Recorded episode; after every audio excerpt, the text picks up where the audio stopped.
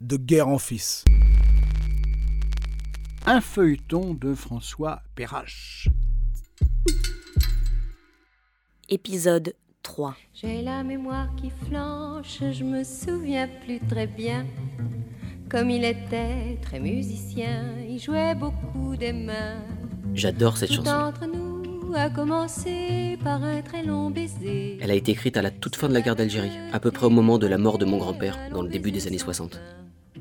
J'ai la mémoire qui flanche, je me souviens plus très bien. Quel pouvait être son prénom et quel était son nom Il s'appelait, je l'appelais, comment l'appelait-on fou Randan, Amran. Mohamed, J'ai la mémoire qui je me souviens plus très bien. C'est mystérieux la mémoire. Personne se souvient où il était le mois dernier, mais presque tous les habitants de la région parisienne pourraient dire exactement ce qu'ils étaient en train de faire le vendredi 13 novembre 2015 à 21h25. Mais quand l'émotion est trop forte, la mémoire peut flancher en même temps que les hommes.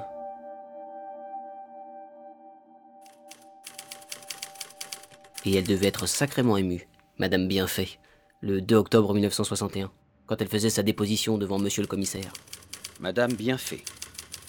Je l'ai rencontrée en lisant le rapport d'enquête sur l'attentat contre mon grand-père. Euh, Sans profession. Sans profession. Né le 15 septembre 1931. Elle habitait au premier étage de l'immeuble, situé juste en face du bureau où il travaillait. J'ai entendu des coups de feu, alors je me suis précipitée à la fenêtre et, et là j'ai aperçu des, des, enfin, des, des Arabes, enfin des, des individus, qui sortaient en courant par la rue du colonel Monteil. Voilà, c'était ce matin, il devait être euh, 8h50. Dans la panique qui avait suivi l'attentat, la police municipale a arrêté 11 hommes. Tous ceux qui avaient eu le malheur de traîner à proximité des lieux et qui ressemblaient à un arabe.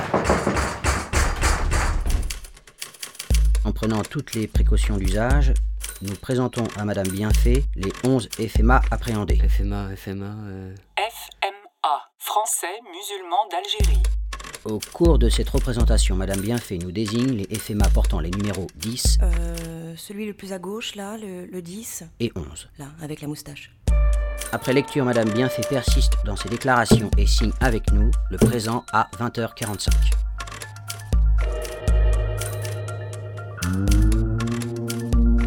J'en suis sûre, c'est c'est bien eux. J'en suis certaine, oui.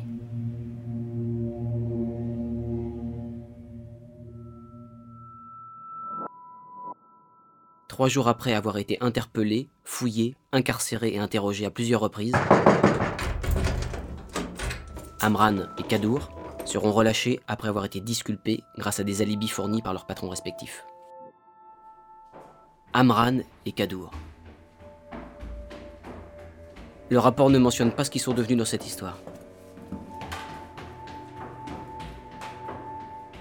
J'ai essayé de retrouver leurs traces et j'y suis pas arrivé. À vrai dire, j'ai du mal à imaginer ce que j'aurais pu leur raconter. Oui, bonjour Kadour, je m'appelle François. Oui. euh, bonjour. Bonjour, bonjour Kadour, bonjour. Je, je suis désolé, je suis désolé. Euh, ah, je suis désolé de vous embêter, mais, euh, mais mon papy a été tué dans les années 60. Et, euh, il paraît que la police vous a, euh, vous a un peu, un peu embêté à cette occasion, que, que vous auriez été soupçonné à tort. Alors voilà, ben, euh, je voulais savoir un peu comment, euh, bah, comment tout ça s'était passé, quoi. Et puis surtout, euh, vous demander pardon pour le, pour, pour la, pas pour le, pour, pour le dérangement, quoi. C'était une mine d'informations, ce rapport d'enquête. 12 enquêteurs, 11 suspects arrêtés et interrogés, 30 témoins, des dépositions contradictoires. Mais pas de coupable. La principale révélation, c'est que mon grand-père, qui avait divorcé au début des années 50, fréquentait une autre femme au moment de sa mort. Une certaine Janine, dont j'avais jamais entendu parler.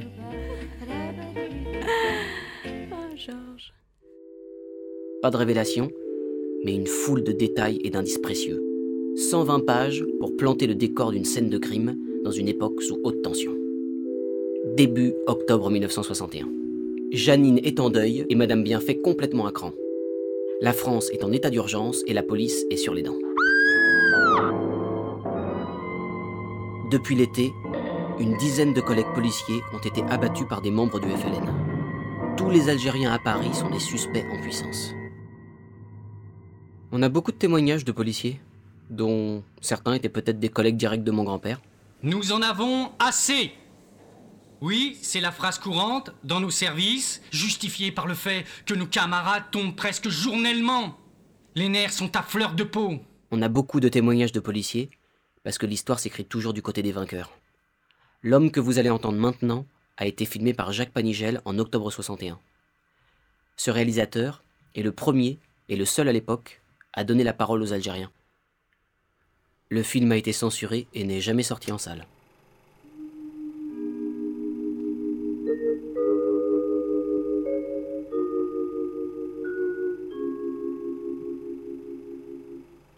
Quand j'étais venu ici en France, on m'avait dit au bled, en France c'est le pays de la liberté. Vas-y là-bas, tu te sauveras certainement et puis on te fera pas de mal. Les Français ils sont gentils, ce ne sont pas les mêmes qu'ici.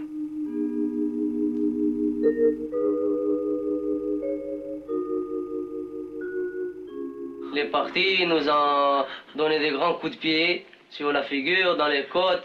Ils m'ont fait drôlement souffrir. J'ai été pendant neuf jours à l'hôpital. Ils m'ont frappé. Il y avait mon demi-frère qui était avec moi en bas.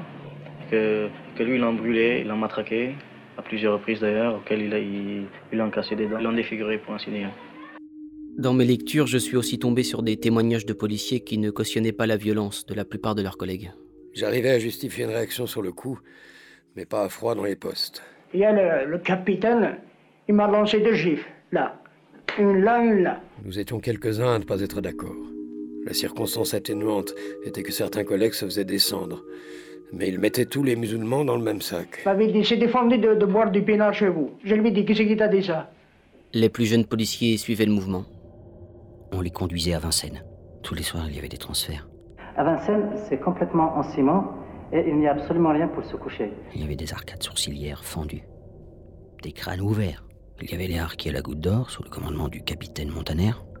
Il menait ces hommes comme des bêtes. Puis ils nous ont amenés à la cave du 28, rue de la goutte d'or. Les harkis s'occupaient des musulmans qu'on arrêtait.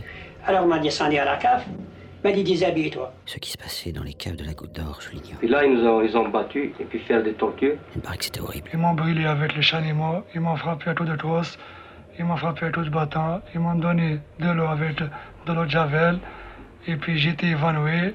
On entendait dire qu'il pendait les types par les parties. Il m'a, il m'a tapé les, les couilles, hein. Il a serré bien, bien. pas régulier. Il est paralysé au point de vue rapport sexuel, quoi. La nuit, dans le 18e, tout maghrébin était systématiquement matraqué. Et même dans la journée, celui qui passait à proximité du commissariat était matraqué. Ammar, Randan, Ceux qui se promenaient dans la rue en journée étaient raflés. C'était la sauvagerie. Amran. Ils étaient comme des moutons. Certains médecins s'alarmaient de la situation et essayaient d'alerter les autorités. Monsieur le préfet, j'ai l'honneur de vous signaler que depuis quelques semaines, un certain nombre de Nord-Africains sont hospitalisés dans mon service pour des sévices que les intéressés prétendent avoir subis de la part des Harkis. Je n'ai bien sûr aucun élément pour savoir les conditions dans lesquelles se sont passés ces faits regrettables. Mais je pense qu'il est de mon devoir de vous en informer. Je vous prie de croire, monsieur le préfet, à l'assurance de ma haute considération. Mais au cours de l'automne 61, la situation dégénère. Tous les ingrédients se mettent en place pour déclencher la catastrophe. Le moral du personnel est actuellement assez bas. Il faut le dire honnêtement. Il est regrettable que des gardiens se laissent aller à dire qu'ils sont prêts à former des commandos, comme j'ai lu dans François.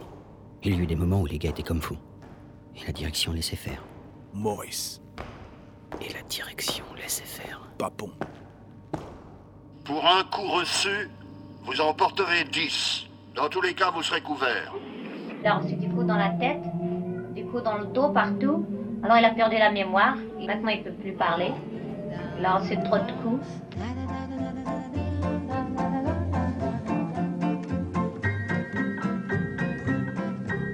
Des pages et des pages de livres d'histoire, de documents officiels et de notes s'accumulent sur ma table de chevet.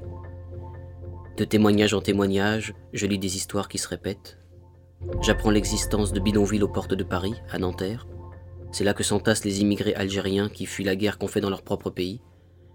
J'apprends la torture exercée par les policiers français dans des caves en plein Paris. J'apprends la répression, l'état d'urgence, la guerre. Mais je n'apprends pas pourquoi Georges Perrache a été ciblé, ni quel genre de flic c'était. Il y a des mystères qui restent entiers.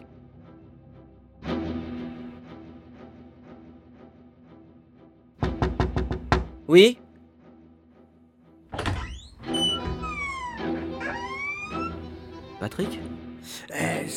Vous aider à éclairer certaines zones d'ombre. Mais vous revenez à la radio alors Mais je croyais que vous aviez pris la retraite. Oh, la retraite, la retraite. Disons que j'ai pris un peu de recul hein, pour lire, pour écrire, euh, pour aller à la pêche. Mais j'en ai eu vite marre de taquiner la truite. J'ai entendu parler de votre histoire. Hein. J'ai rangé mon matériel, j'ai éteint le chauffage. J'ai pris le train illico. Et vous avez trouvé facilement? Ah, Excusez-moi Patrick, je reviens. Oh non maman, non, c'est pas le moment. François. C'est pas le moment, quoi. C'est Patrick Pénaud Mais oui, c'est Patrick Pénaud. Patrick Pénaud de Rendez-vous avec X sur France Inter Oui, c'est lui, c'est lui. Comment tu l'as connu? Tu me dis jamais rien. Ah bah je l'ai rencontré par un certain Monsieur X. Tu sais, François, tu me fais trop de secrets. Bon, tu te dépêches de finir avec ton ami On passe à table. Vous mangez avec nous, monsieur Pénaud. Bon, alors, euh, François, vous en êtes où là? J'en suis où euh, J'en suis où? J'en j'en suis en plein dans l'automne 61. Ah, l'automne 61. hein. Sale période. hein. Je comprends pas. On dirait que ça a jamais existé. À l'école, on nous en parle pratiquement jamais. Les médias n'en parlent jamais. Et les politiques disent n'importe quoi sur le sujet. Non mais mon père, hein, Patrick, mon propre père, ne m'a jamais parlé de la mort de son père. Moi, je me suis pris pour Nestor Burma. Résultat, je me retrouve avec des rapports de police de 200 pages à me fader et une carte de fidélité à la BNF. Non mais j'ai tout lu, Patrick, tout. Hein, je me suis même fait des fiches. Répète après moi. Non mais des fiches comme pour le bac. FLN. FMA. Maurice Papon. Et j'arrive même pas à savoir en quoi consistait le travail de mon grand-père. Essaye encore. Et je suis même pas très sûr d'avoir envie de tout savoir, à vrai dire. Je- je- J'en peux plus, en fait, de, de ce travail de mémoire. Et moi aussi, j'aimerais euh, m'asseoir au bord d'un lac et pêcher la truite, tiens, pour euh, tout oublier. Bon. Ça va mieux? Hasard ou pas, hein, votre grand-père n'est pas une simple victime de plus dans les rangs de la police. Quelques jours après son assassinat, Papon organise le plus grand massacre raciste perpétré par la police française depuis le régime de Vichy. Oui, la manifestation du 17 octobre. Et les Algériens à la Seine, je sais tout ça. Non, vous ne savez pas tout. Mais quoi? C'est c'est quand même pas la mort de mon grand-père qui a déclenché le 17 octobre. Ouais. N'allons pas trop vite. À suivre N'allons pas trop vite. sur arteradio.com.